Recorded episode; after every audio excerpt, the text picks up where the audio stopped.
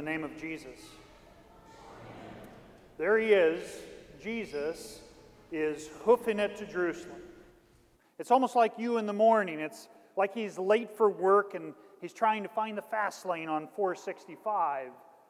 Why is Jesus in, in such a rush? Well, he's got important work to do there. That's what's on his mind. And so, steadfastly, relentlessly, he's, he's headed downtown to the capital city. Why? To give his life as a ransom for many, for you. Who would dare interrupt Jesus? Who would dare pull in front of him and cut him off, slow him down, take him off course? In our gospel text for today, watch out, Jesus. Leper colony of 10 over on your right. Don't get too close, Jesus. The last thing you need to slow you down on the way to the capital city is to contract leprosy. After all, there's no vaccine for that. And even if there was, who knows if there'd be enough to go around, but you know how that goes, you flu shot people. And if that isn't bad enough, one among these ten isn't even an Israelite. He's an out of stater, a mongrel, a heterodox Samaritan, a double loser, a twofold piece of scum. But Jesus gets over within earshot. And with loud voices, all ten zombie lepers cry out, Jesus, Master, have pity on us. The lepers. Lepers are as good as dead. No hope for them, no soup for you. Now, the least Jesus could do would be to have some pity on them before all their flesh rots off, right? Maybe a few pennies, a few coins to throw their way to, to buy some bread. Perhaps a few kind words with a friendly wave. Sorry to hear about your condition, boys. Good luck with that. Now, I'm off to Jerusalem. I've got important work to do. But instead of doing that, which is how you and I sometimes handle the lepers around us, let the reader understand. Jesus looks right at them. He engages them, gives them his full attention, and indeed, they are lepers. But then he says this Get out of here. Go show yourselves to the priests at Jerusalem. Now, you might stop there in the text and say to yourself, Good for you, Jesus. Let somebody else deal with these poor diseased devils. Way to send them away. You've got important work to do, Jesus. You've got to hightail it to Jerusalem, too. But if you think that's what Jesus is up to, then you probably completely misunderstood. A little background for you. Go show yourselves to the priests was the biblical procedure for lepers who had been cured. Did you hear that?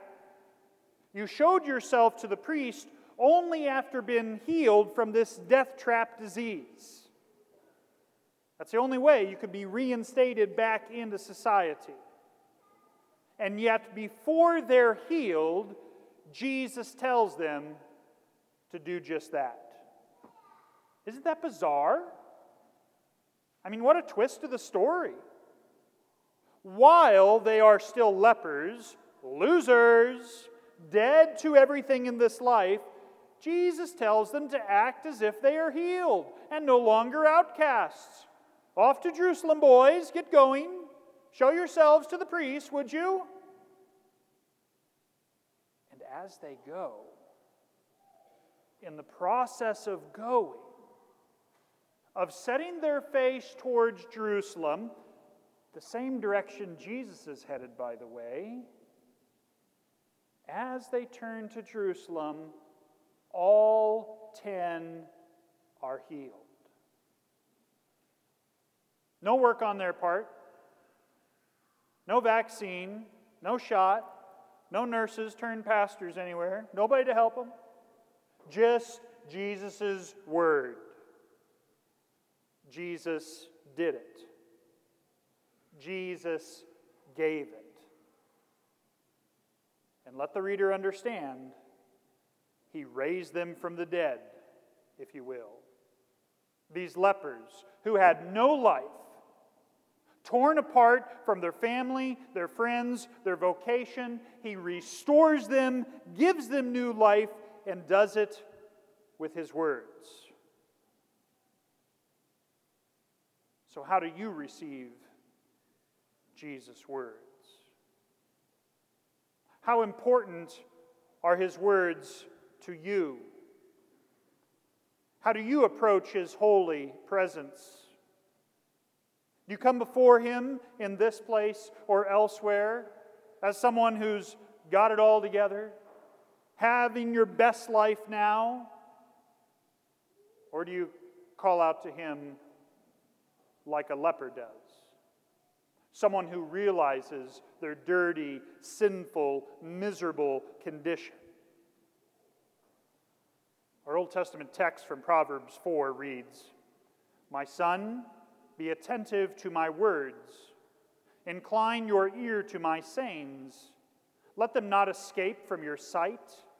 Keep them within your heart, for they are life to those who find them and healing to all their flesh.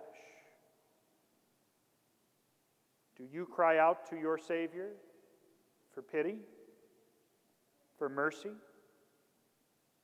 You did that earlier in the divine service, whether you realize it or not. Actually, the same words that the lepers cried out Lord, have mercy. Christ, have mercy. Lord, have mercy. And now, do you trust and believe the words that He speaks to you in the absolution, the forgiveness of your sins, in the consecration? Back to the story. Nine of the ten keep going. Pedal to the metal, hop in the fast lane, cutting people off. They're determined to get downtown as quickly as they come. They don't come back. They don't even look back. But one does. One. And guess who it is? It's that out of stater, that twofold outcast, the double loser, the duck twice dead, the Samaritan.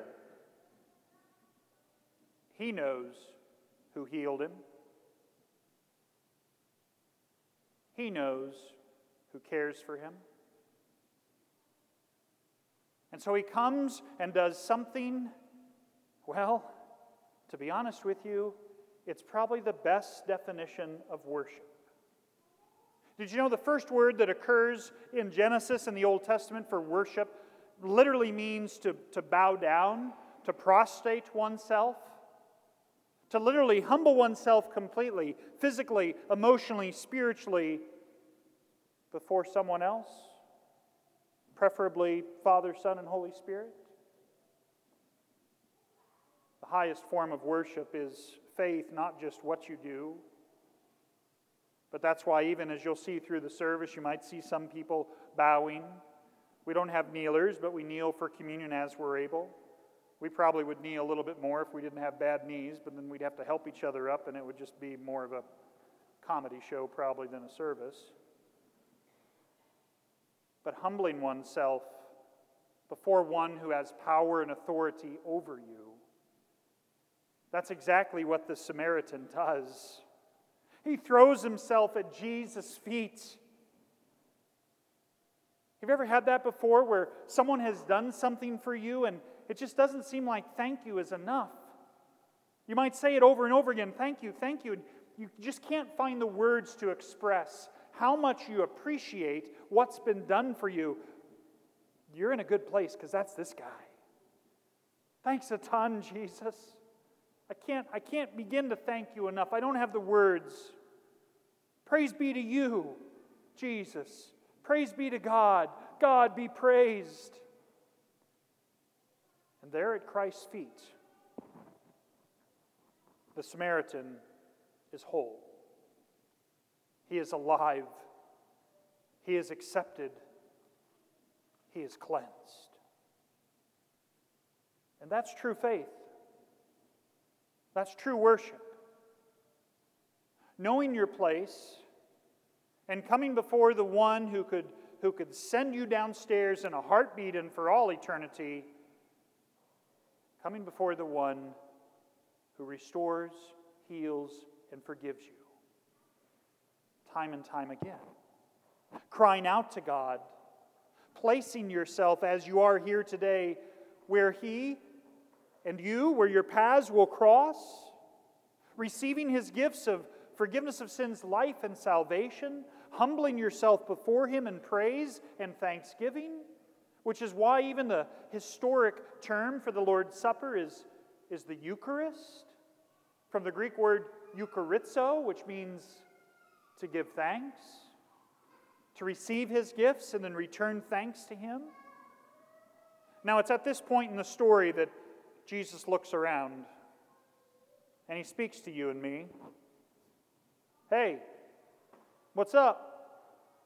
Didn't I heal 10? Why is it that only one comes back to thank God? And he's a foreigner to boot. You see, the Lord does something that you and I aren't often able or maybe ever able to do. Jesus loves so much that he risks betrayal. You wonder sometimes what holds you back in a relationship or with other people?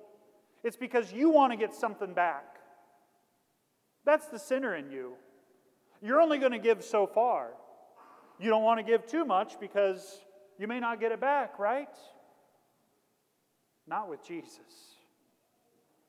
He opens himself up, does it on the first date, you might say, opens himself up completely wearing his love, who he is, on his proverbial sleeves for all to see and know that he's come for you, to save you, to heal you. Jesus speaks to the Samaritan, the 10%, the one who returns, the one who has faith. Get up, man. Get up and go. Your faith has saved you. Go now and live your life. Go and serve your neighbor. Go and share my love with others through all the ways that I've gifted you and talented you. You see, faith saves because faith trusts in Jesus, the Savior. And with Jesus, you received more than you ever expected. The Samaritan received healing, and on top of that, salvation. What does faith now say to all this?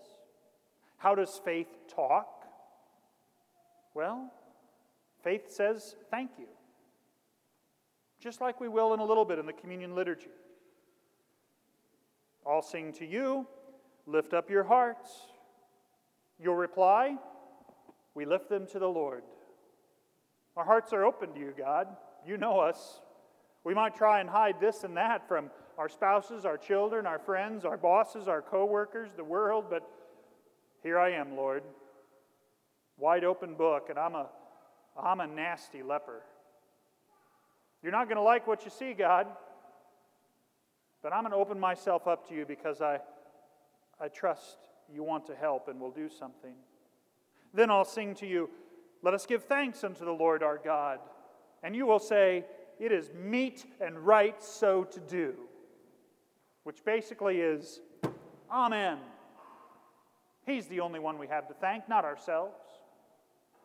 Our thanks go to Him. So, what should you give back to the Lord for all His benefits to you? Well, He's given Himself. The Father has given Himself to you wholly and completely with all that He is and has. So too Jesus, given Himself into death for you, taking on the leprosy of your sin in His body there upon Golgotha's tree and answering for all that sin in the punishment that he endures in the cross, even unto death. So, what shall you render to the Lord for all his benefits to you?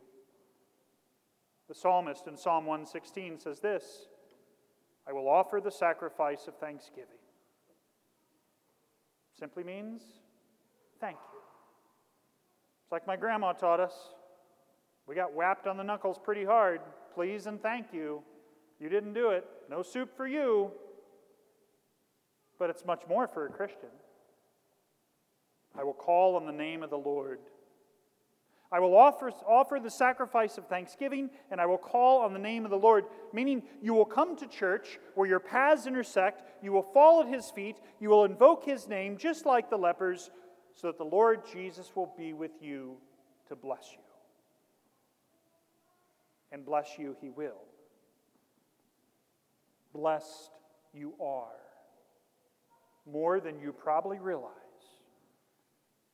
because that's his promise. That's his work. I am your Savior, he says. I died for you, buried for you, rose for you.